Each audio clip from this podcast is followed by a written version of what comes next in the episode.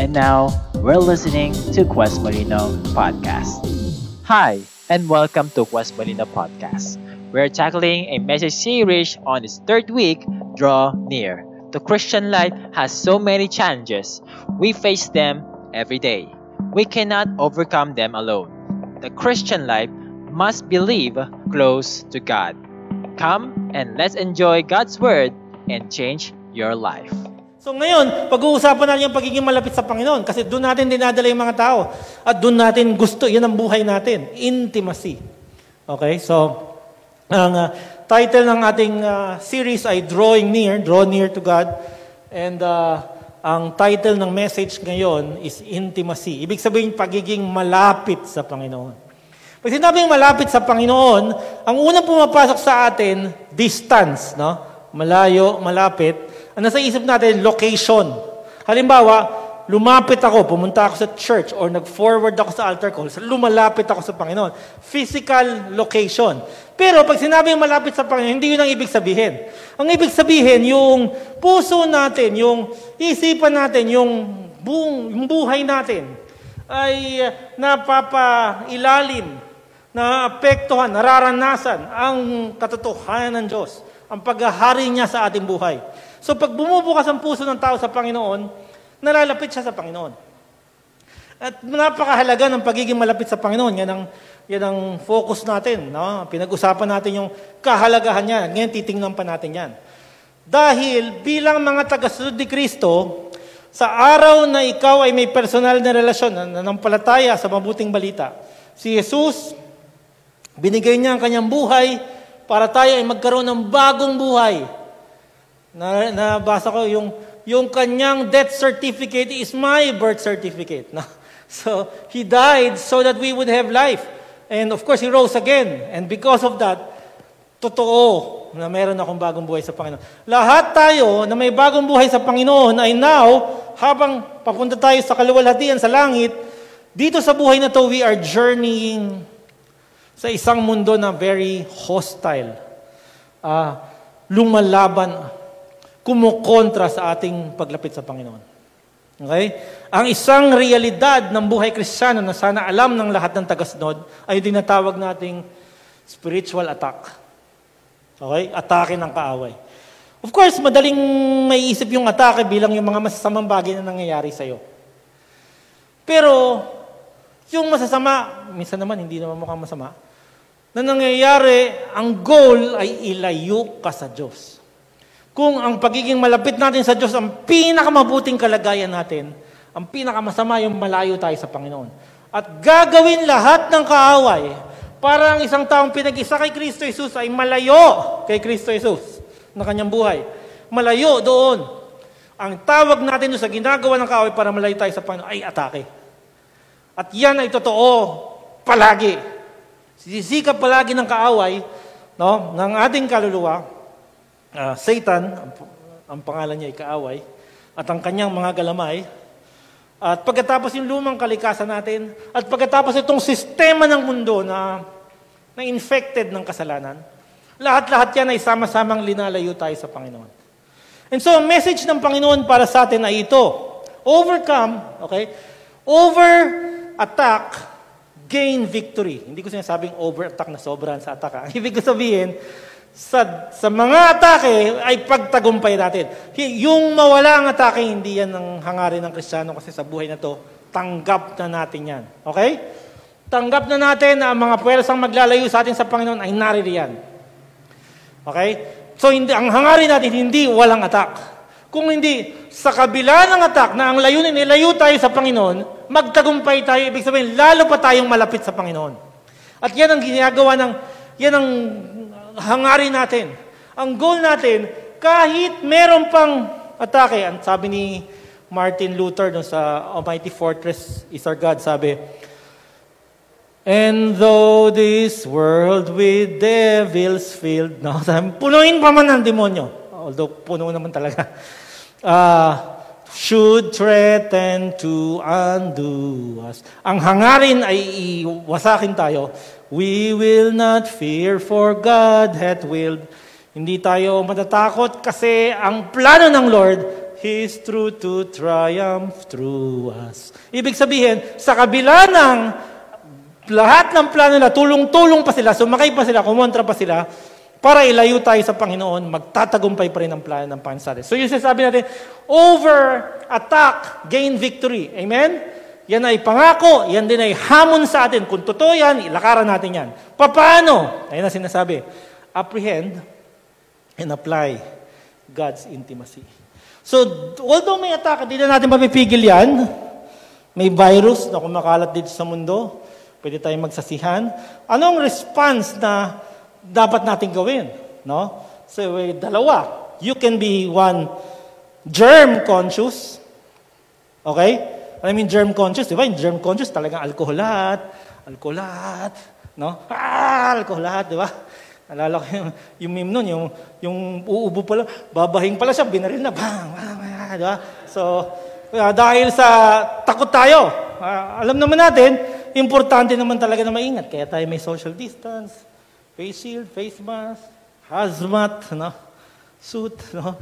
Di, kung ano man ang uh, paraan natin, alam mo, kami medyo, ano kami, medyo a little on the exage side. Eh? Sa, sa bahay, may, may senior kami.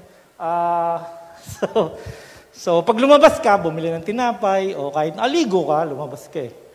So, ha? Ligo, ligo ulit. Kaya talagang paplanuhin mo lahat ng labas mo kasi pag nalabas, oh, out ka na, ligo ka, di ba? Palit ng damit. Talaga. Yung natatawa sa amin sa ating Pinky, eh, sabi yung ano eh, yung pera, yung pera, sinat-sanitize yung pera. so, siyempre, hindi mo alam. Pero ito yan ha, ito ang problema sa health, sa germ conscious. Kahit gaano ka kaingat, when you least expect it, pwede pa rin makalusot. Tama? Hindi mo naman kasi nakikita eh. Hindi ka naman pwedeng mga 100% totally mabantayan mo lahat. Eh. Uh, and so, even those, naririnig mo eh, mga na, na-infect, kasi sabi niya, oh, ingat naman ako. So, nag-iingat nga. Nag-iingat naman. Walang guarantee yung sarili natin ingat. Lalo na sa kasalanan. Tama? Kaya lalo ko magbantay sa atake ng kaaway. Nung nilooban ng parsonage, dinalaw kami ng mga men. Eh, dati yung mga men sa QRGC, marami yan, sundalo. Sila Kuya Joby, sila Kuya Bear, sila sundalo. Tapos nagkakwentuhan, o, kamusta? Okay ba kayo? Okay naman po. Ganyan. Tapos sabi niya, tapos tinanong ko, paano nakapasok, etc. etc. Sabi ni Kuya Bear, lesson number one, hindi dumaan sa pintuan. Kasi pintuan namin, may lock, lock, lock, di ba? Double lock, ganyan. Pero hindi naman siya doon dadaan eh, tama? Dadaan siya sa iba, where hindi ka nagbabantay. Yun ang problema sa bantay natin. Pagalingan kayo ng kaaway magbantay. Mag, makahanap ng paraan. At sure enough, makakahanap ng paraan. So, germ conscious, while alam natin, napaka-importante mag umiwas tayo at gagawin natin lahat para umiwas in and of itself is inadequate. May mas tamang paraan para protektahan ang sarili sa atake. Kasi nagbabantay ka dyan, dito pala galing. Paano? Health conscious. Tama? Yun ang sinasabi natin. Health conscious includes hygiene. Siyempre, mag-iingat ka naman. Okay? Gawin mo pa rin yung mga kailangan gawin. Pero, ang susi ay hindi lang yung panlaban mo, kundi yung panlaban na linaan ng Diyos para sa iyo. The immune system natin, and in this case, pag malapit ka sa Panginoon, na ilalayo ka niya. Anong prayer ng Panginoon? Turo niya sa atin. Lead us not into temptation, but deliver us from evil. Gawa ng Diyos. And so, ang sinasabi natin, ang paraan para makatagumpay ka laban sa atake ay apprehend. Ang ibig sabihin ng apprehend ay, uh, ay unawain, grasp, hold on, panghawakan. Okay? Hulihin.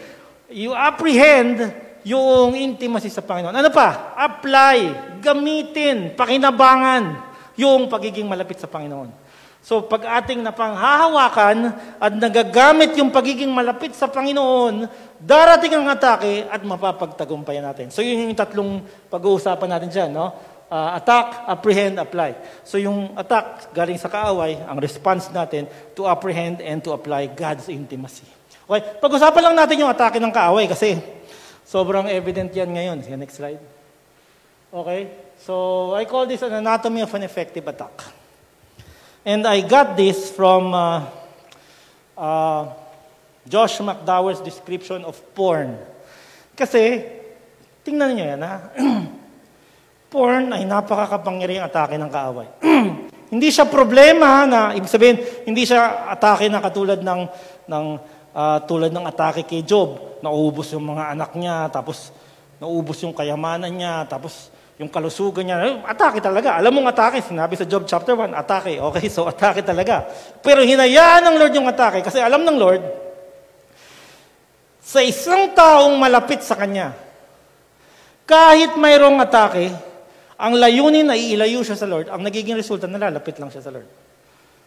At nung natapos ang kwento, bagamat alam naman natin, sumabit si Job sa, nagsisi naman talaga siya sa kanyang pananaw tungkol sa Diyos. Pag puno ka ng problema, lito eh, lito eh, lito siya. Uh, tapos nadamay pa yung mga tao sa paligid niya. Na, nagsusuka na siya. So, nahawaan yung mga sa paligid niya. Mamaya nagsusukahan na sila. so, kung ano-ano na pinagsasabi nila, yung iba doon totoo, yung iba doon hindi. Kung aaralin yung Job, yun ang tingnan nyo, mag-ingat kayo. Ano ba sinasabi dito? Totoo ba to? O ito, sama ng loob lang to, o ito, reaction lang to, etc. etc. Okay? So, yun ang plano ng kalaban. Pero hindi doon nagtapos, tama? Ang malapit sa Panginoon, nagtatapos sa ano? Well, si Job ay lalong nalapit sa Panginoon. Nakilala niya ang Panginoon ng mas malapit sa pamamagitan ng problema. At pagkatapos doon, pinagpala siya. Ng doble. So, lalo na siyang, ang plano ng kaaway, lumayo siya sa Diyos. Ang naging resulta, nalapit siya sa Diyos at pinagpala pa siyang lubos. Okay? So, pero, sa mundong ito, yung atake ng kaaway ay hindi lang naman sa mga obvious na paraan. So, ang effectivity, hindi kung ano yung sama na nagagawa sa buhay mo in the short term. Ang effective ay yung nalalayo ko sa Panginoon. At ito ang description, okay? So, ginagamit ko lang yung word, pero applicable to sa marami, sa galit, sa ano mga respectable sins na meron tayo, no? Minsan yung, yung ano, yung halimbawa, yung prayerlessness, hindi naman nakahalata yan. Tama? Pero pag inatake ka na para tamaning ka sa Lord prayers, minsan niya hindi mo napapakita eh. Pag nagyaya mag-pray, pipikit ka pa rin. Pero yung isip mo nasa iba na. Kasi wala ka naman believe dun. Okay, so marami mga atake, hindi ka naman mapapaya. Pero yung mga uh, mapapahiya pag ginawa mo. So, meron mga atake, ang kaaway, iba-iba itsura, pero ang effective, may mga description na to. Okay? Una, ang, ang isang effective attack ay attractive. Pag hindi nakakaakit, hindi papatulan. Tama? Kunyari, merong rat killer. Rat killer. Itabi, rat killer, hindi mo naman sasabihin, uy, Grabe, kainin ko kaya to. Baka anong mangyari sa akin. Di ba? Hindi ka ma-attract eh. Or muriatic acid. May example kayo ng umaga. Muriatic acid. Di mo na ako natutok, natutukso ako, inumin niya muriatic. Wala eh, di ba? Pero pag linagay mo sa pichel, at linagay mo sa rep, at uhaw na uhaw ka, at wala nang label na muriatic acid. Pag nakita mo yon, uhaw na uhaw ka, attractive. Pero lason pala. Tama? Nung kunento ko yung kanina umaga, may nag, uh, may nagsabi, true, true to life story, ah, yung katulong, linagay yung, yung uh, muriatic sa bote ng soft drinks. O, di attractive na, tama? Pero nilagay naman sa garahe. Eh, naglalaro yung bata, nakita, soft drinks. O, yun. So, simula nung inanom niya, siya nasunog yung esophagus niya. Nagdusa yung bata ng five years. Five years later, namatay. So, syempre, ganoon naman talaga. Alang-alang sabihin ni Satanas, lason to. Yeah? So attractive. So, merong, ano sabi sa ano, James, natutukso ka pag yung naakit yung sinful nature. Okay? Nabubuhayan. May, may kinakanti siya na dati may kinalaman sa lumang kalikasan mo, kung ikaw ay na kay Kristo. Sa lumang kalikasan mo, para madala. Okay? So, attractive. Ano pa ang atake ng kaaway? Effective siya pag affordable. Siyempre, pag pagbabayaran mo or mahihirapan ka, mahihirapan ka para magawa mo yung yung malayo sa Panginoon, hindi ka interesado. Kaya anong gagawin ng kaaway? Gagawing affordable. Murang-mura na. Libre. Ah, hindi lang. Babayaran kita. Ah, okay, attractive na. Okay? Attractive, affordable, ano pa? Available. Ha? Kasi ngayong panahon na to, nakita mo itong, itong internet age natin, eh, linapit lahat ng mga bagay. Ang dali na ilapit sa'yo ang pagpapala. Ang pagkakilala sa Panginoon. At ang dali rin ilapit sa'yo ang pagkakalayo sa Panginoon. Napansin nyo ba? No, may, may ilalasada, salamat Shopee na yan. At ang kasalanan, ganun din. Hindi mo na kailangan bumangon, dadalin na diretso. Hindi lang sa front door mo, dadalin sa kwarto mo, sa kama mo, habang nakahiga ka, dadalin sa'yo, sobrang dali. One click away. Okay? At marami pang ibang mga, ano, minsan naman, dadalin sa'yo yung tao, hindi mo naman siya hinahanap. Pero dadalin sa'yo. So, available. So, it's there. It's everywhere. Sobrang dali. Pag alis natin dito, sobrang dali. Katunayan, ang paglayo sa Diyos, pwede mong gawin kahit nasa loob ka ng simbahan. Kahit nakaupo ka ngayon eh, pwede. Okay? So, pang-apat, anonymous. Ha? Secret na. Sabi ng kaaway, atin lang, hindi naman kailangan malaman. At alam nyo, maraming tao, kung ano ang gagawin nila, Ah, may mga tao, magugulat ka kung anong kayang gawin ng tao kung sure sila hindi sila mahuhuli. At magugulat ka rin na mayroong mga tao, hindi gagawin yung bagay doon, baka mahuli siya. So kahit yung addict sa, sa porn, hindi siya manonood ng porn, sa opisina, pag nasa likod niya, tapos yung boss niya sa likod, nakakita yung screen niya, siya hindi niya gagawin yun. Kahit na may problema siya ron. So anong gagawin ng kaaway? Hanap ng paraan para yung kasalanan mo, secret na lang. Naitatago na ngayon yan eh. Alam niyo ba, naitatago. Yung isang leader, di ba, nakamantayan niya na lang, walang nakahuli. Except yung mga biktima. At pagkatapos dito tayo lahat, sugatan. Bakit? Kasi, anonymous eh. Incognito. Secret. And then finally, it's aggressive. Hindi lang siya available, aggressive siya. Ano yung sabihin pag aggressive? Hindi mo siya hahabulin, ikaw ang hahabulin niya. Hahanapin ka niya. Nanahimik ka, hahanapin ka niya. Take ng kaaway. At maraming, alam mo, kung ipoprofile mo yung bumabagsak sa atake ng kaaway, ang makikita mo doon, lahat kung nakikita mo merong isang klase ng tao na hindi na isa. Lahat. Kasi iniiba-iba naman ang atake. Depende sa tao. Okay? So, kung sarili mong paraan, just by being germ conscious, you'll be surprised how sophisticated the virus is. Is how sophisticated the virus of sin and temptation to draw away from God is powerful. Okay? So, anong laban natin? On our own? Wala with God. Si God makapangyarihan. And that is why sobrang importante na dikit tayo sa Lord, malapit tayo sa Lord. Katunayan, yun nga yung atake, ilayo tayo sa Lord eh. So pag tuwing nalalayo tayo sa Lord, vulnerable tayo sa atake. Pero pag malapit tayo sa Panginoon, formidable tayo against the atake.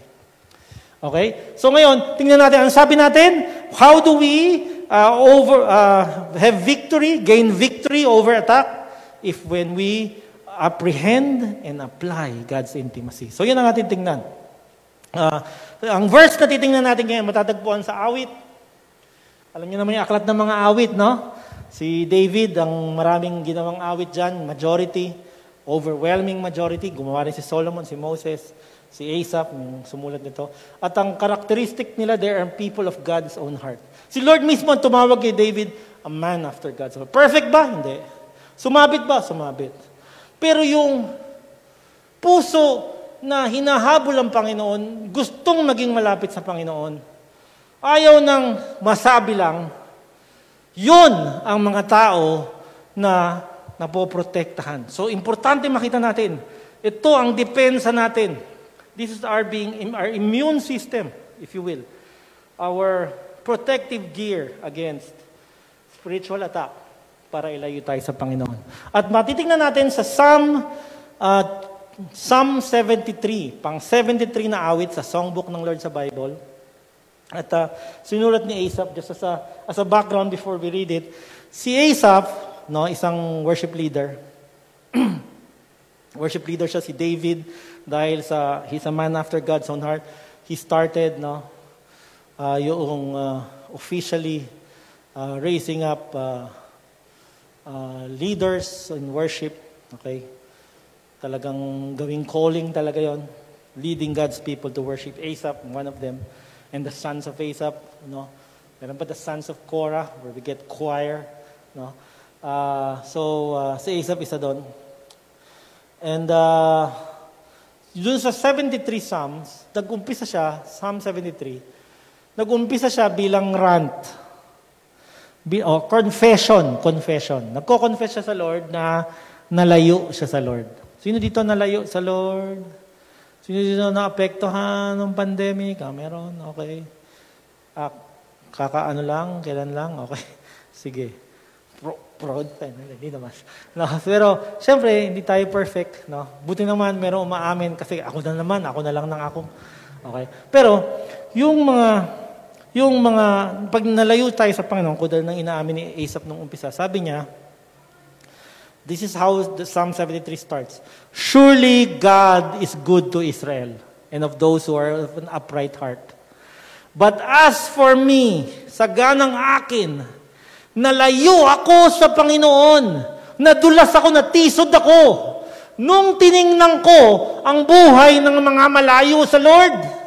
Nagtatabaan, umaasenso, umaangat. Tapos nasabi ko sa sarili ko, eh ano pa papala ako sa pagpapakatapat sa Panginoon? Nakikita niya ba yung pagpapakatapat ko? Kasi nagdudusa ako rito, sila umaangat. Hindi naman sila tapat sa Panginoon. Ang tataba na nagluluwa na yung mata nila sa, sa, sa asenso. Ayan, yung rant niya. Okay? So sinabi niya yun. Doon sa bandang gitna, sabi niya, grabe no, hindi ko, hindi ko man lang inisip ko ano yung hahantungan ng malayo sa Panginoon. Tapos sabi niya, para akong hayop sa aking asta. Yung mga pinagsasabi niya. Sobrang nagkalat ako. Sobrang lumayo ako nung nagtampo ako. Ha, sinabi niya. Ngayon, matapos niya sinabi yung kanyang mga pagkukulang sa Lord, eto na, yung verse natin. Sabi, matapos siyang nag-astang hayop, sabi niya, I'm, I was like a beast before you. Ngayon, sinabi niya yung kalagayan niya. Sabi niya, Nevertheless, I am continually with you. You hold my right hand. You guide me with your counsel, and afterwards, you will receive me to glory. Whom have I in heaven but you? And there is nothing on earth that I desire besides you. My flesh and my heart may fail, but God is the strength of my heart and my portion forever. Yun yung uh, And then, tapos sabi niya sa sunod, For behold, those who are far from you shall perish. You put an end to everyone who is unfaithful to you. But for me, it is good to be near God. I have made the Lord God my refuge, that I may tell of all your works. Dito, makikita natin yung description ni Asaph doon sa ano ang tingin niya sa pagiging malapit sa Panginoon. At makikita natin apprehend. At yung application, paano niya isa sa buhay yung katotohanan ng nagagawa ng pagiging malapit sa Panginoon. Okay? So yung dalawa niya nang kukunin natin para makalaban tayo sa attack. First, we apprehend yung value ng relasyon natin sa Panginoon. Okay? Apprehend our relationship with God. Sana mahawakan natin, maunawaan natin yung yaman at kung gaano kaganda ang pagiging malapit natin sa Panginoon. Okay? Na meron tayo. Unang-una, our relationship with God is secure. Sobrang importante. Tinan mo ha, tinan mo sabi doon sa verse. Nevertheless, I am continually with you. You hold my right hand. Ano sabi niya? Nalayo na ako eh. Nadulas na ako, natisod na ako, nagtampo na ako, nagsalita na ako ng masama. And yet, sabi niya, I am continually with you. Baka akala mo, ang sinasabi niyan, Uy, kahit nagtampo ako, still, lumalapit pa rin ako sa point. Hindi niya dinidescribe yung ginawa niya. Dinidescribe niya yung kalagayan niya sa Panginoon. Wala tong kinalaman sa ginawa niya. May kinalaman to sa ginawa ng Panginoon. Na sa kabila ng kanyang pagkukulang, inaangkin pa rin siya ng Diyos na kanya. Na inaang, sinasama pa rin siya ng Diyos sa kanya. At yun yung tinuturo dito. Sabi, uh, I am continually with you. Sobrang importante na naiintindihan natin ang value ng yaman ng kaligtasan ng personal na relasyon na meron tayo sa Panginoon. Actually, ang Kristyanismo ay hindi naman 100% nagkakaisa tungkol sa bagay na to. Lahat naniniwala na dahil sa ginawa ni Kristo tayo naligtas. Pero, meron mga naniniwala na kumbaga ang buhay kristyano ay isang truck. Okay? At tayo nakasakay sa sa ano 'yon, yung sa likod ng ng container van, okay? Sa likod naglilipat sila Kuya Jess, nakita mo yung mga ganun, okay? Ang iba naniniwala nakabukas yung likod. Kaya huwag ka malikot. Huwag ka masyadong magulo-gulo dahil pag napunta ka sa gilid, bukas yan, ay hulog ka. Okay? Yung iba naman naniniwala, eh sarado. Kaya kahit magpatumbling-tumbling ka dyan, hindi ka mahuhulog. Okay? At ang sabi ng isa, ano ba pinagtatalo niya? Ba't kayo doon nakaupo? Draw near to God. No? Nagtatalo lang doon yung mga gustong bumangga doon sa, sa pintuan na yon. Samantalang ang buhay kristyano nandito. Pero, kung ang isang relasyon ay hindi nakabatay sa tiwala, Anong klaseng relasyon? Baka naman manatili pa rin yung relasyon na yon. Kaya lang, anong klaseng relasyon? Kung sinisikap ko, na, naku, baka iwan ako nito. So dapat talagang gagawin ko lahat ng mabuti. Kasi pag hindi ko ginawa ng mabuti, baka maayawan niya na ako. Baka isang February, makalimutan ko magbigay ng flowers. You don't give me flowers. Di ba? Tapos talaga na ano, Or, or may magawa akong masama. Di ba? I said something wrong. Now I long. Di ba? Ngayon, FO na kami. FO na. Kung ganun ang, kung ganun ang tingin mo sa isang relasyon, gaano kalalim yung relasyon na yun? I'm always trying, ano yun? To, to earn na, or, or protective na malus ko. Kaya sabi na sa awitin, yung your grace is sufficient to me, di ba? I'm no longer striving to merit your love. Kasi, eh, totoo naman, ingatan natin ang relasyon, mahalaga sa atin eh. So, yun ang dapat ang attitude natin. Pero, pag nabubuhay tayo sa takot na mawawala tong relasyon na to, hindi tayo makapagmahal sincerely. Meaning, hindi tayo lumalapit sa Diyos dahil sa gratitude natin sa ginawa niya. Lumalapit tayo sa Diyos dahil sa takot na iiwan tayo ni Lord. Ito, ang sinasabi dito, ang relasyon natin sa Lord is secure. I am continually with you. Tinan mo sabi niya, You hold my right hand. Ang right hand, ay talinhaga para sa yung malakas na kamay. Sorry, kaliwete ako sa hindi ko naintindihan. Pero, pero ang punto ay, uh, yung, yung kapit, hinahawakan niya yung kamay kong pangkapit. So, dalawa naghahawakan, tama? At takot na takot yung iba na pag bumitaw ako, yari ako, huwag kang bibitaw, huwag kang bibitiw, bigla. So, talagang yung buhay kristyano niya, talagang saga, ang kapit wagas. Pero, ano sabi dito? Nakasalalay sa kapit niya. Ikaw ang kumakapit sa akin. Nakwento niya nga, bumitaw na ako eh. Pero dahil nakakapit ka sa akin, hindi ako nahulog. Ito pa, ikaw ang kapangyarihan sa pagkapit ko. Kaya ako nagtutuloy pa at naghahabol sa iyo. Kaya ako bumabangon pag bumagsak ako. Kaya wagas ang paglapit ko sa iyo ay dahil sa iyo. Okay? So napaka-importante na makita natin yon.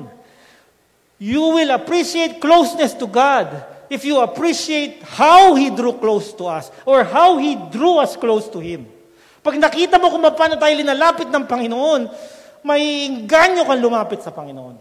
Okay? So, napaka-importante yung bagay. Pangalawa, sure. Ang ibig sabihin, ang relasyon natin sa Panginoon ay sure, siyempre secure, pero ang ibig ko sabihin, yung gabay ng Panginoon sa atin ay papunta sa mabuti. Ay sobrang importante na makita natin yan. Na kung ano man ang nangyayari sa buhay natin ngayon, pinagaganda ng Lord. Para kung umating ang atake at ano ko anong windang-windang, alam mo, alam mo, pabuti to. Tinan mo sabi sa verse. You guide me with your counsel and afterward you will receive me to glory. Ang buhay ko dito sa mundong ito ay paggabay ng Panginoon papunta ako sa mabuti. Para kung naggulo-gulo na, kung nalugi na yung negosyo, kung naubos na yung savings, or hindi pa ubos pero nangunguluntoy na, pag gumulo na yung relasyon, gumulo na, dumilim na ang mundo, ang alam ng may relasyon sa Panginoon, kaya hindi niya tinitigilan ang paglapit sa Panginoon yung pagkakaunawa. Kung ano man diturto, hindi ko alam. Pero alam ko kalalabasan ito. My Lord knows the way through this wilderness. This mess will turn out to be a message. Amen?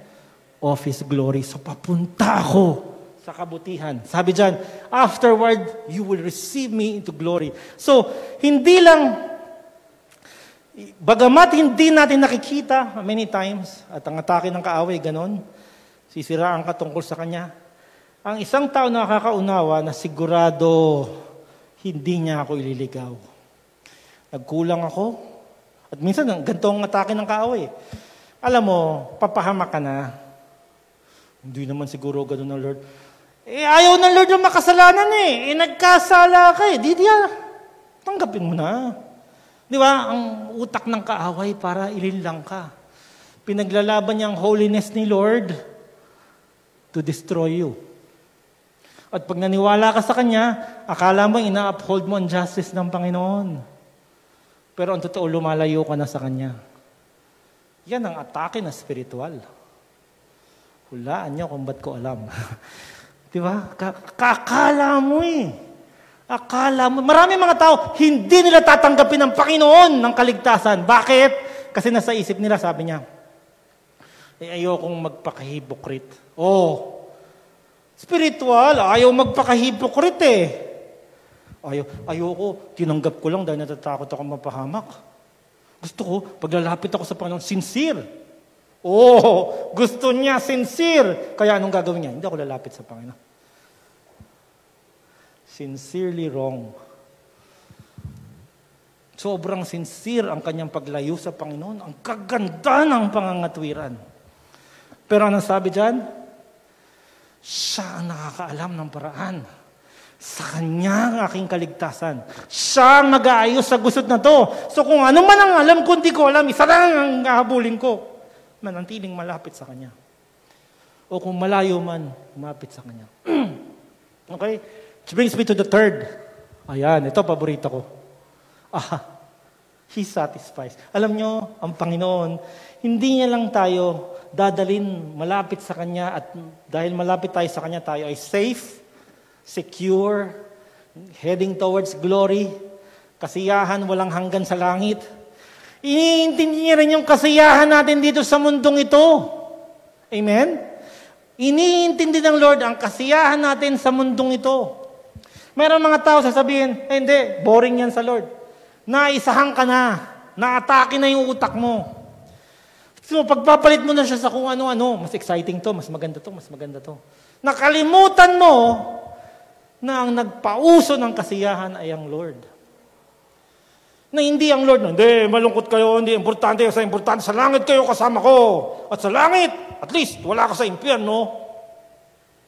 Kaya kung doon tayo sa langit na walang In heaven, there is no beer. That's why you drink it here. Di ba? Alam mo yun? Puro kalungkutan. Eh, tapos ang isip ng tao, magpapakasaya na lang ako, tapos pupunta na lang ako sa langit magpaulang hanggan.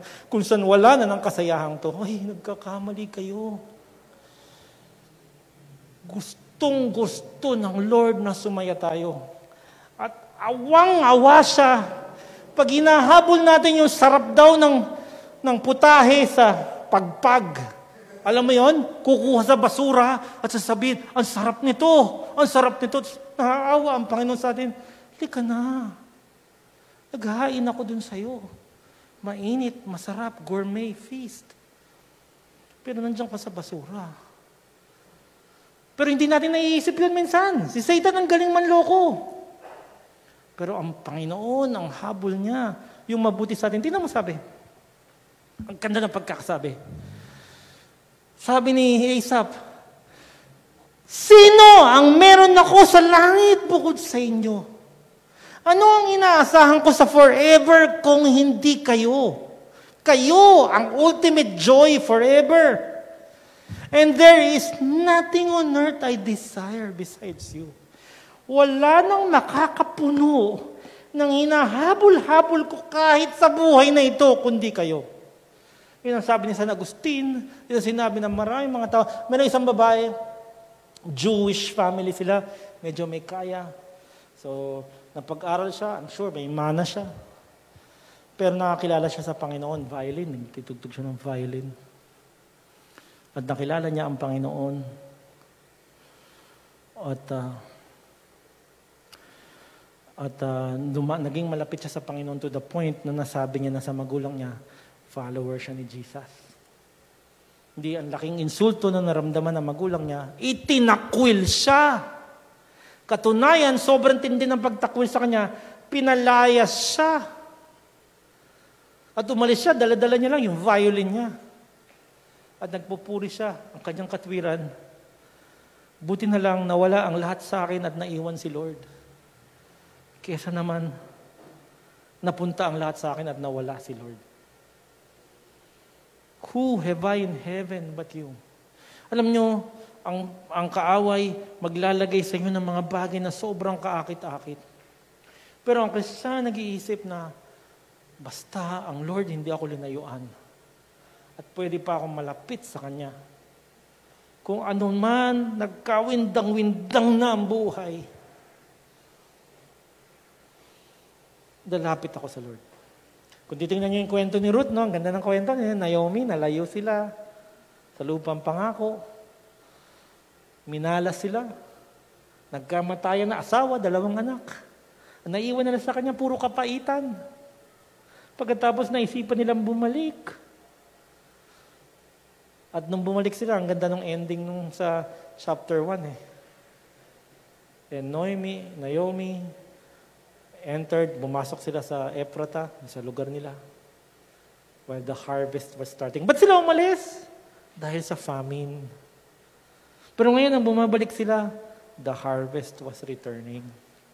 Alam mo, kung nalayo ko sa Panginoon, tapos, siguro nalayo ko sa Panginoon dahil sa kahirapan. O ano man ang kalagayan. Pero nakita mo sa pagbabalik sa Panginoon, umaayos. Binabalik niya lahat. Sinasauli niya.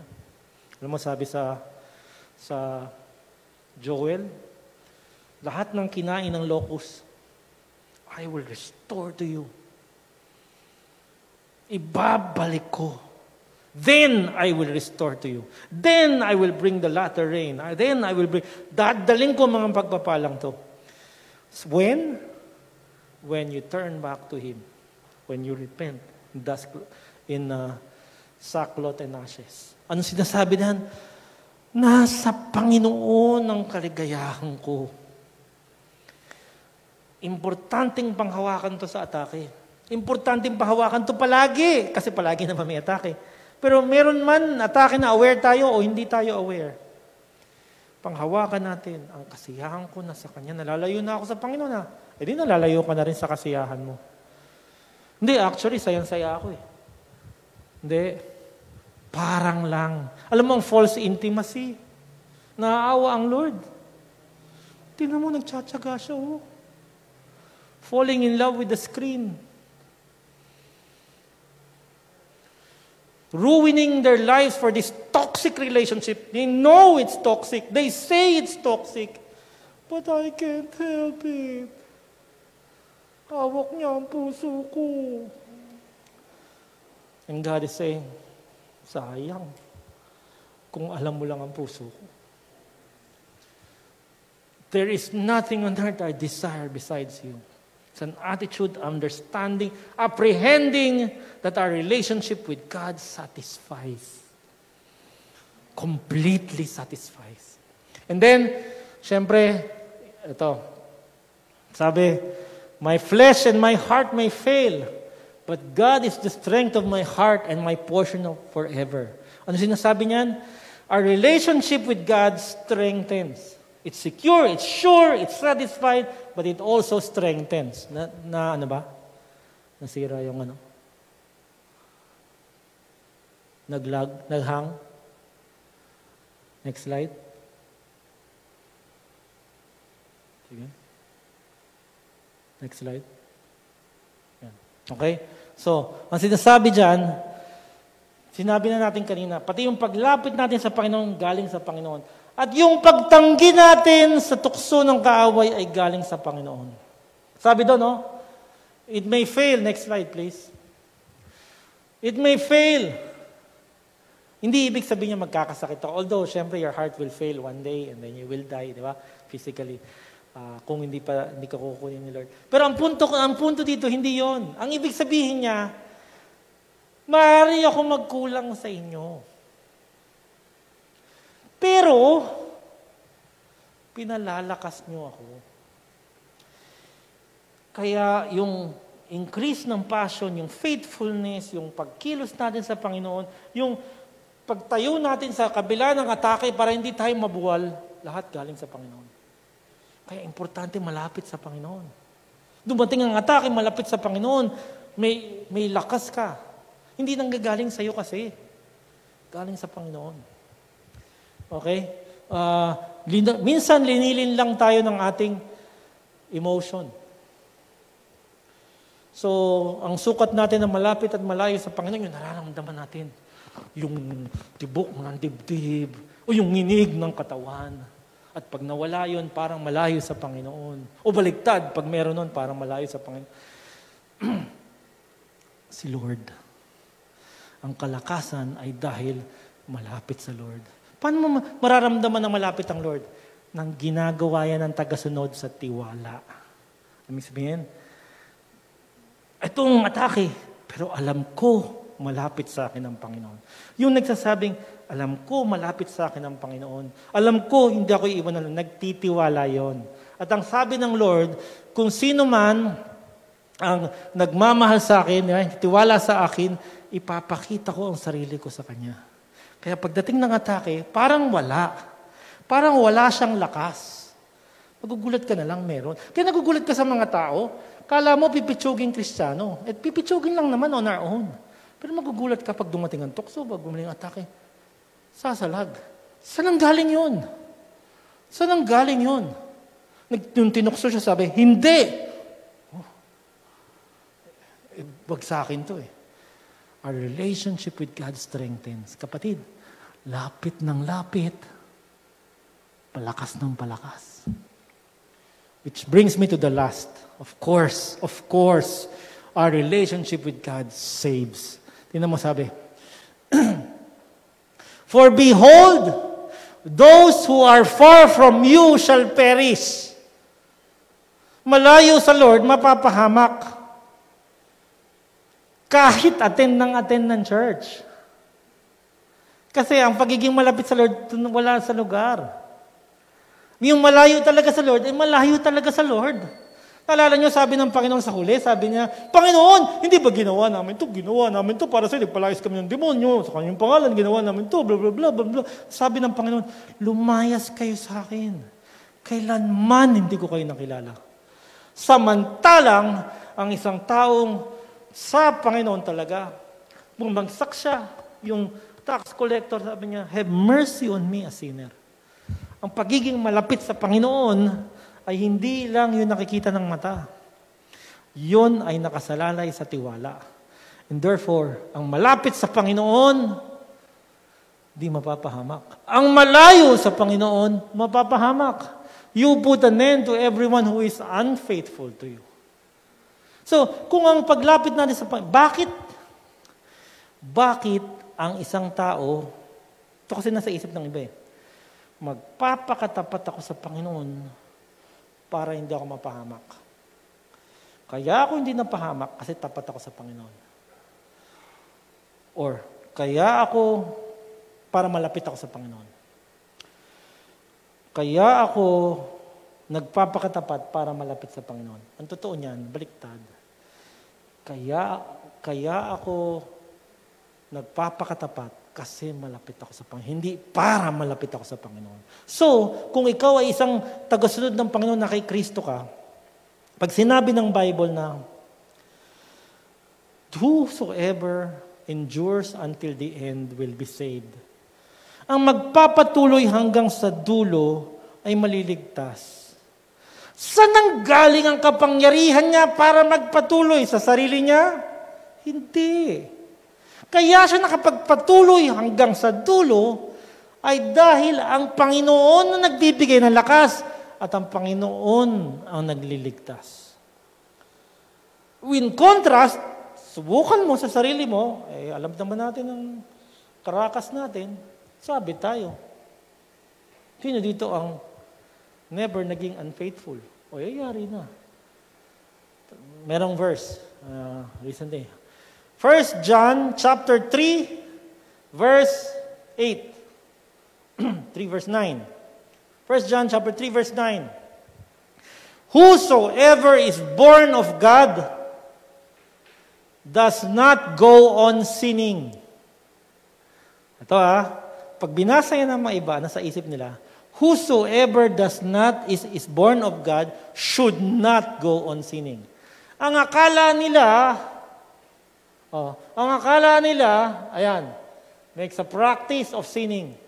Ang akala nila, ang sinasabi dito ay utos. Okay? He cannot keep on sinning. Okay? Ang akala nila, he should not keep on sinning. Doon sa verse kanina, those who are unfaithful. Di ba? Balik tayo sa verse kanina. Ayan, no? because he is born of God, he cannot continue. Sabi, For those who are far from you shall perish. You put an end to everyone who is unfaithful to you. Ang akala nila, therefore you should be faithful to God. So that He will not put an end to you.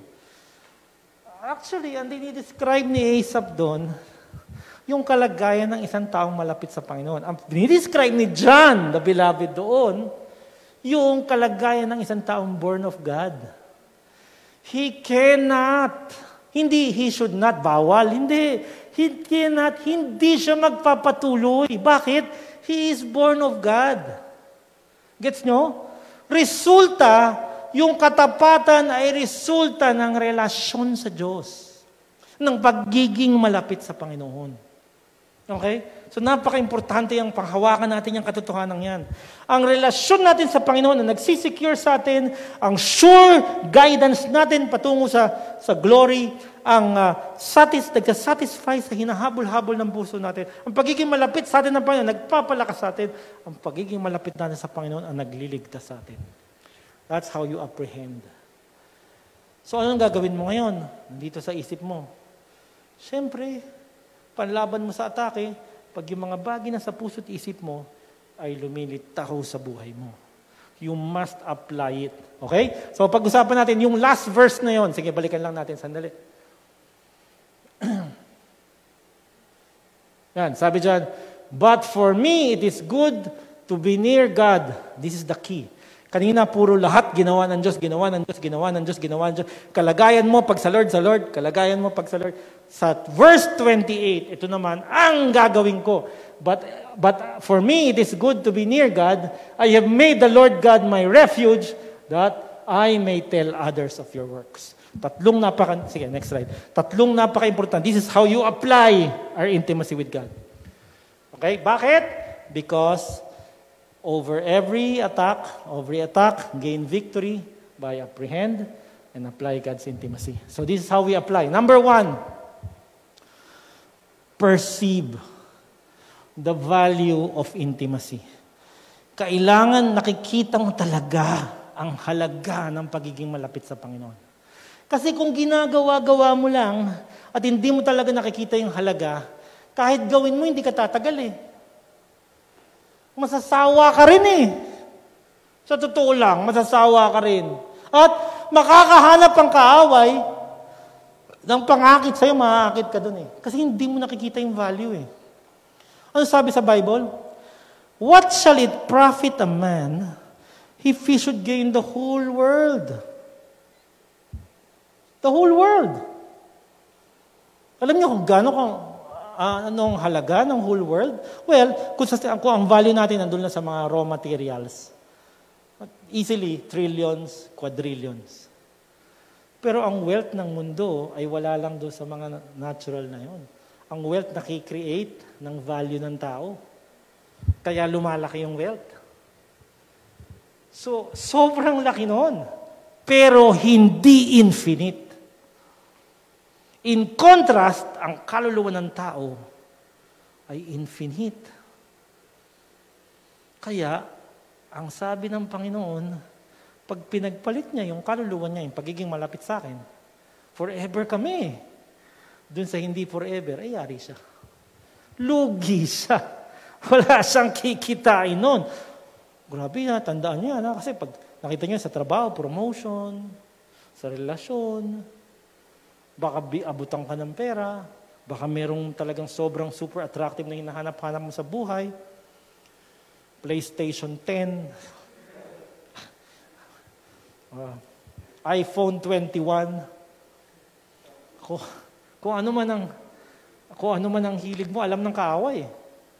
Pero pag naiintindihan mo yung value ng pagiging malapit sa Panginoon, hindi mo pagpapalit eh. At mababahala kapag hindi ka malapit sa Panginoon. Nalalayuan na ako sa Panginoon. Ano degree yan eh. Hindi mo sasabihin, eh kumpara naman sa Kanya, mas malapit ako sa... Sasabihin mo, kumpara sa pwede akong maging, sobrang layo ko pa. Tama? Kaya kahit malapit ka sa Panginoon, hindi ka makukontento. Kasi nakikita mo yung value noon. Dito na lang ba ako? Malayo-layo na naman ang akin naabot sa pagiging malapit sa Panginoon. O, hahabulin ko pa. Pag nakikita mo yung value ng pagiging malapit sa Panginoon, hahabulin mo pa. Kung alam mo lang ang hinanda ng Panginoon.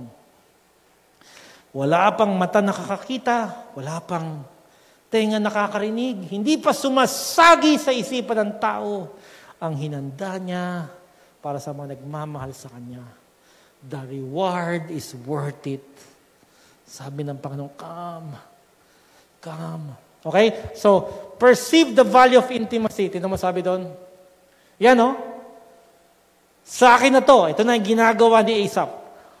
But for me, it is good to be near God. Nung una, sabi niya, I thought, is there any work in being close to God? yan, nung napahama ka, nung, nung nalayo ako, yan ang, yan, ang, yan ang lumalabas sa bibig ko. Pero, sa totoo lang, ito talaga ang pinaniniwalaan ko. As for me, mabuti ang malapit sa Panginoon. Amen? Kaya pupunta ako. Uh, kahit mahirap. Kaya hanap ako ng paraan para malapit sa Panginoon. Kaya kahit nahirapan ako, babangon ako sa umaga to be close to God. Or sa sitwasyon, kaya ina-attract nila ako para gumawa ng kalokohan, ma-OP ako, di bali na lang. Sobrang halaga sa akin. Okay? Second, ayan, practice the lifestyle of intimacy. Pag sinabi nating lifestyle, gawain niyang gawi, gawi. Tingnan mo sabi sa verse. I have made, oh, yan na ha, puro gawa ng Diyos kanina, ngayon gawa niya na. As for me, ngayon naman, I have made. Sinong gagawa? Siya. Sinong gagawa? Ikaw. Ang pagiging malapit sa Panginoon, sinong magtatrabaho? Ikaw. Nakita na natin lahat ng ginawa ng Panginoon para malapit tayo sa Kanya. Praise the Lord. Pero, kung gusto mo i-apply yung katotohanan na yan sa buhay mo, pakinabangan mo yung katotohanan sa buhay mo, meron kang bahagi. Binibigyan ka ng Lord ng bahagi. Kasi relasyon to eh. Hindi ka kasangkapan lang. Hindi ka robot lang. Pipindutin ng Lord, pa-program niya, tapos sila, hindi, hindi. May kusa ka. At pinibigay sa'yo ng bahagi, ano yon? Trabahuhin mo yung habit, lifestyle, yung gawi ng pagiging malapit sa Panginoon. Tandaan nyo to ha, may mabuting gawi, may masamang gawi. May, may good habits, may bad habits. Problema, nung wala pa tayo sa Lord, yung mga bad habits natin, sobrang naitanim na sa atin. Habits of thought, habits of reaction, habits of speaking, habits of uh, acting. Kaya, nasanay tayo. Nung naborn again tayo, yung mga habits na yung kailangan sanayin. Halimbawa, hindi naman tayo nasanay. Nung wala tayo sa Lord, hindi naman natin gawin na lumapit sa Lord. Halimbawa, sa devotion. Tandaan nyo ha, ang habit, dahil sasanayin mo pa lang, hindi madali sa umpisa. Kasi hindi pa ikaw yun eh. Teka, Christian ako, dapat madali sa akin mag-devotion. Hindi, hindi, hindi, ganun. oh, Christian ka nga, pero di ka naman nasanay na ginagawa yun. Kaya napaka-importante, sanayin ang sarili. So ngayon, lalabanan mo ngayon, yung parang wala naman. Hindi, hindi, hindi. Mahalaga maging malapit sa Panginoon. Worth ito, worth ito. So, maraming mga bagay na ganyan. Ang samahan natin, yan ang inaatupag. Tulungan ng mga tao, masanay tayo sa lifestyle of intimacy with God. Sama-sama lahat ng tinuturo ng Panginoon doon. Pero ito tandaan nyo, yung bad habits, nasasanay din tayo doon. Halimbawa, isang example. Sanay na tayo sa habit of meeting together bago nag-pandemic. Tapos, nasanay tayo sa bagong habit, not meeting together. Hindi, meeting together online eh, hindi pa tayo sanay. So ngayon, yung dating ginagawa natin na ganito, hindi natin nagagawa, tapos yung gagawin natin, hindi rin tayo nasanay. Tama? So nag-umpisa ka, naka-attend ka naman, hindi pa habit. Binuksan mo ngayon yung FB Live, di ba? Kayo nandyan, di ba? Binuksan mo yan. Yung iba, nakabihis pa. Ha? Pag worship, nakatayo talaga. Tama? Kaya lang hindi na sana, hindi pinaglaban. Nakatayo, tapos nakaupo, tapos nakataas ang paa, tapos hindi na nakabihis. Tapos mamaya kumakain na. So mamaya nagtatrabaho na. Pag on ng ano, FB Live, maglalaban na. Di ba? Tapos may nakausap sa labas. Pero naka-on yung FB Live, di ba? Kaya ang dami natin, 1,000. 1,000 yung umaattend, no? di ba? Pero, kasi naging habit na. So ano sabi doon? Ilaban mo. I have made, ano sabi? I have made the Lord God my refuge. Trinatrabaho ko na kumubli sa ilalim ng kanyang bagwis. Tinabaho. Kaya tama, mahihirapan ka pero trabahuhin mo. Kasi kung nasanay ka sa mali, magiging lifestyle mo yon. So, nasanay ka hindi nagdi-devotion, hindi, hindi. Yun na. Nasanay ka pag may problema, magwawala ka, hindi magwawala ka. Yun na yun. Uh, balik natin sa atake ng porn, okay? Kala natin, kasi yung yung substance abuse, bawala, sigarilyo, sa nicotine, yung, yung, uh, yung sub, alcohol, alcoholic, o drugs, talagang naapektuhan siya eh. Talagang may substance, ano eh, no? hinahanap na ng katawan, magwi-withdraw na yun pag umalis eh. Yung sa isip, para sa isip natin, wala naman. Tama? Parang hindi naman maatake ng virus to. Kasi wireless, wireless. Hindi naman na-connect. Ang hindi natin alam, yung utak natin, even chemically, no, naapektuhan ng mga kinuhumalingan natin. Yung dopamine levels, di ba? Oxytocin, lahat yan nag increase pag sa isang bagay na maganda. So ngayon, hinahanap-hanap na rin ng katawan. Hindi galing sa labas. Galing sa loob, na trigger sa labas. So hahanap-hanapin yung trigger na yon. So every time na nababanggit ang kahit na ano, sa isang taong hayok na talaga, nabanggit babae, uy, babae, kwarto, uy, kwarto, kama, uy, kama. Kasi nakonekta na sa kanya. Tapos unti-unti, lahat ng bahagi sa buhay niya ay konektado na ron. Kasi yun ay landas eh. Every time mababanggit yun, yun na, habit. Yung isang daanan, palapit sa Panginoon, ay, di ba parang yung daanan sa masukal na lugar? Pag hindi na nadadaanan, tumutubo na yung damo, palabo na ng palabo. Samantalang ito, daan ng daan dito, natatanggal na yung mga damo, natatanggal na yung mga halaman, lumalalim na yung, yung daan, nagiging deeply entrenched na. So ano ang gagawin? Ano sabi niya? I have made I have made the Lord God my refuge. The Lord God is our refuge naman. Hindi mo naman siya gagawing refuge in the sense na magiging refuge siya. Hindi. Para sa iyo yun. Dinesisyon ko na magpailalim sa kanyang proteksyon. Magpailalim sa kanyang pagpapala. Sa kanya ako aasa ng lakas papunta sa trabaho. Sa kanya ako hahanap ng lakas pauwi ng trabaho. Sa Kanya ako hanap ng lakas, harapin ang problema. Sa Kanya ako hanap ng lakas pag hindi ko nakikita yung atake. Habit ko na. Gets niya? O, ito pa isa, accountability. Fellowship, gawin nyo. Kung ano man, life group. Kung online yan, online. Kung worship online, worship online. Pero sinasabi ko lang, tatrabahuhin mo. Pero ganun din sa online ano, uh, life group, accountability. Tatrabahuin ko na yung aking kapatid, kakamustahin ko at kakamustahin niya rin ako. Sasanayin ko yun. Sasanayin ko yun. Kasi pag linagay ko yung sarili ko sa lugar na wala nang makakamusta sa akin at wala nang makakasita sa akin, baka mapahamak ako niyan malalayo ako sa Panginoon yan. Pahihirapan ko ang buhay ko pag malayo sa Panginoon at hahanapin ko ang kaligayahan ko sa paglapit sa Panginoon. Okay? So accountability, dalawa lang yun. Accountability tsaka devotion. Tutulong yan sa intimacy. Okay? So you practice. Sanayin mo hanggang sa sanay. Di ba? Kung gusto nyo maging tumugtog ng katulad ni Matt, ganong kagaling, o ni Anthony, o ni Ervic sa drums. Practice yan. Di ba? Practice yan. Hindi naman pwedeng porkit gusto mo lang. Ganon din sa Lord. Pagiging malapit sa Lord, practice yan. Eh sila nga, yung gagaling na, practice pa rin ang practice eh. Kasi may alam nila may igagaling pa sila, di ba? Konti na lang, magiging kasing galing ko na si Matt eh. Pero, saka sabi, lang. Asa ka pa, no? Kasi nungalingan ho yun.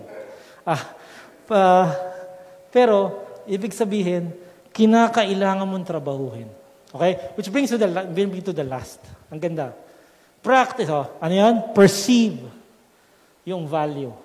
Practice yung lifestyle. And proclaim the offer of intimacy. Ang laki ng kaibahan. Nakikita niyo ba? Ang laki ng kaibahan ng Kristiyanong committed sa disciple making sa Kristiyanong hindi. Meron bang ganong Kristiyano? Well, Kristiyano ba yung ganon? Well, so, ewan ko ha. Ako, masasabi ko lang, Kristiyano ako noon. Hindi naman ako committed sa disciple making noon. Okay. Ang laki ng kaibahan. Ito ha, makakwento ko lang isang sitwasyon. Yung church na pinupuntahan ko, yung mother church ng Queens Gospel Church, Faith Baptist Church. Di ba? Alam ni Matthew yun, Faith Baptist Church. Doon ako, hindi yun, hindi yun ang church ko talaga. Totoo niyan, ang church ko talaga sa, sa Malate. Okay? May church ako doon. Nagkataon lang, may girlfriend ako doon. Okay? I mean, real talk to. Real talk, hindi ako, ano, hindi ako, hindi naman talaga ako, ano eh, uh, tapat na tagasunod ng Panginoon. So, uh, iba ang motive ko sa punta sa church. Okay? So, nandun ako sa church.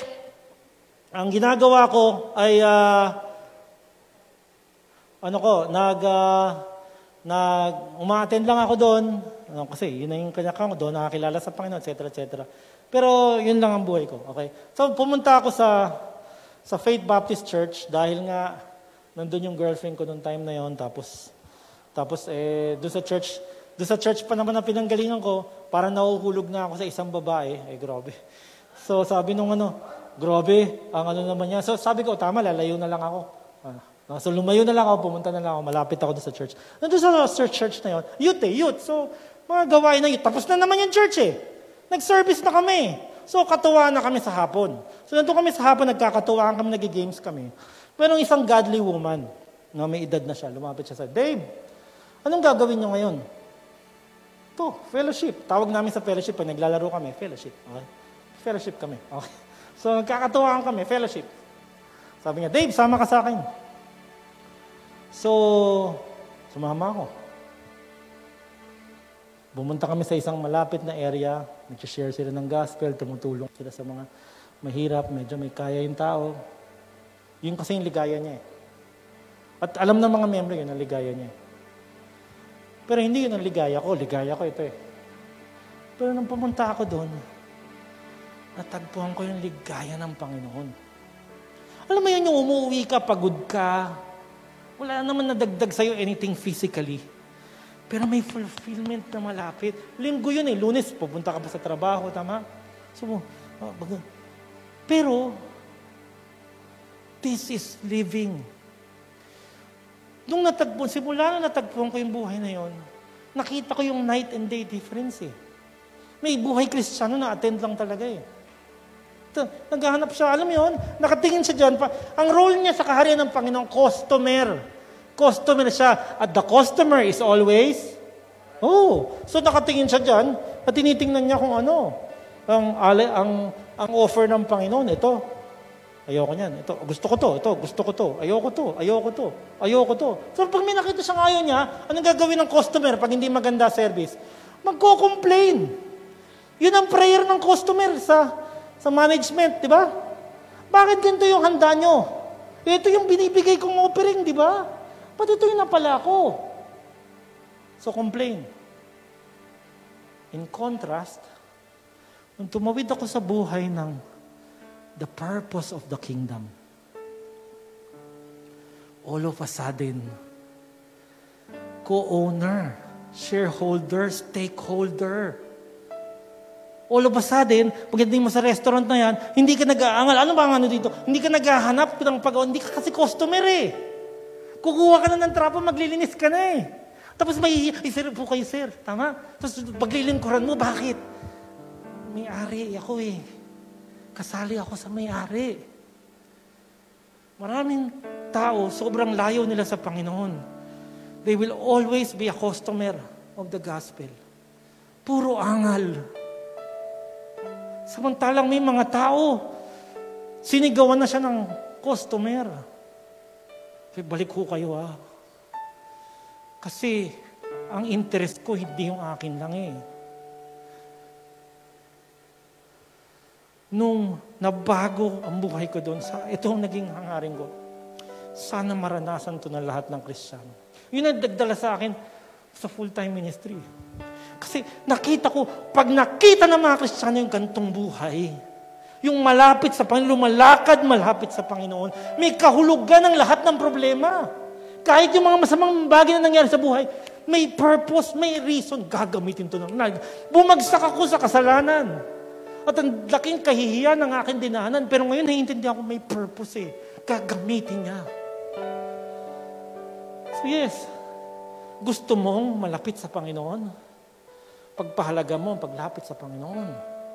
Trabahuhin mo maging malapit sa Panginoon o lumapit sa Panginoon. At sikapin mo na yung pagiging malapit sa Panginoon ay makalat sa mundo. Why? Because God wants us over every attack to gain victory. If we apprehend and we apply God's intimacy. Lalapit tayo sa Panginoon. Hihingin natin sa Panginoon na siya ay kumilos sa makapangyarihang parahan sa ating buhay. Marami sa nakikinig ngayon, sa naririto, ay binibigyan ng Panginoon ng pagkakataon tumawid. Kung hindi mo pa nararanasan ang mahimalang paglapit ng Panginoon sa tao doon sa krus ng Kalbaryo. Walang kabutihan. Walang relisyon. Walang kahit na anong bagay na may aalay ka sa Panginoon na maglalapit sa iyo sa Kanya. Maliban ang inalay ni Kristo Jesus para sa iyo. Ang kanyang buhay para sa iyo. Ang kanyang kabanalan para sa iyo. Ang parusang kanyang tinamasa sa puot ng Ama para sa iyo. Pero, alok yan eh, alok. May pasya ka eh. Kung tatanggapin mo, edi para sa iyo. Kung tatanggihan mo, edi hindi para sa iyo. Desisyonan mo ngayon. Ang ginawa ba ni Kristo ay para sa iyo? Eh para kay Nino naman kung hindi para sa iyo? Ano na lang mangyayari sa iyo kung hindi siya magdudusa para sa iyo? Inaalok niya, tanggapin mo, tanggapin mo, tanggapin mo. Huwag mo masyadong intindihin ang paraan. Basta gusto mong tanggapin, alam niya ang puso mo. Panginoon, kailangan ko. May magbayad sa mga atraso ko. Kailangan ko, gusto kong tumalikod sa kadiliman at yakapin ng iyong liwanag. At ngayon, sinabi mo na yun ang dahilan, kaya ka namatay sa krus. Lord, tinatanggap ko. Para sa akin, para sa akin. Para sa akin yun. Hayaan nyo ang himala ng Diyos kumilos sa buhay mo. Hayaan nyo siya magbago ng iyong kalagayan. Paniwalaan mo yung sinasabi ni Asap, ang Lord ang kumapit sa akin at hindi niya ako bibitawan nung araw na tinanggap ko para sa mga nakaranas na ng bagong buhay, iniimbitahan ka ng Panginoon. Siguro na windang ng pandemic. Pero, pero hindi pa tapos. Ang sino man pinanganak, born of God, hindi magpapatuloy sa pagiging malayo sa Panginoon. Baka malayo panandalian. Pero hindi yun ang tunay na kalagayan. Pwede ka manumbalik sa Panginoon ngayon. Pwede ka bumangon ulit. You can return like the prodigal son return. Because your Father in heaven willingly will embrace you. Ganun din, katulad sa iyong kaligtasan, ang iyong pagbabalik, ang iyong pagbabangon Tiwala lang. Siya na ang gumawa ng paraan. At para sa mga tagasunod ni Kristo, iniimbitahan kanya sa isang buhay na sobrang lapit sa kanya. Wala na sa likod ng truck, doon sa may driver, papunta doon sa pupuntahan. Makikita ng iyong mata, hinahangad ng iyong puso. The business of the Father Will you come to God? Will you commit? Lord, gamitin mo ko, gamitin mo ko, gamit. Siseryosohin niya ang panalangin yon. Lord, gamitin mo ko. Mga kayang tao sa pagiging malapit sa inyo. Hindi pa ako ganun kalapit, pero salamat linapit niyo ako at patuloy akong lumalapit. At yayayain ko rin ang iba. Malapit sa inyong katiyakan, sa inyong pagpapala, sa inyong kaligayahan, sa inyong kalakasan, sa inyong kaligtasan. Inaangkin ko yon, inaalok ko yon sa pangalan ni Kristo Jesus.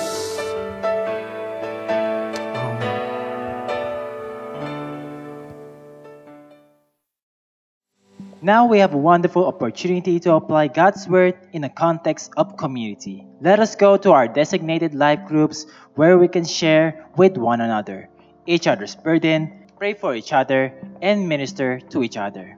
And take this opportunity also that what we have learned from God's Word, you will apply. So kung anong tinuturo sa iyo ng Lord na napulot mo, sabihin mo, pakinggan mo ang napulot na iba at papaano natin isasabuhay ang salita ng Panginoon sa konteksto na ating buhay as we speak to each other sa ating life groups. If you want to take part of Quest through your tithes and offerings, here are the opportunities. You can give online to our Philippine National Bank account. The account name is Queens Road Gospel Church Inc. Savings account number is 2436 70001692. That's 2436 7000 1692. If you will give there, please message Feli Albines, our treasurer, on her Facebook account or text in these numbers or smart subscribers 0998-790-4062. That's 0998-790-4062. For Globe subscribers 0916-218-0694. That's 0916-218-0694. Also, you can give by GCash. The number is 0906 413 6860. That's 0906 413 6860. God bless you and have a blessed Sunday. Thank you for listening to Quas Molino Podcast.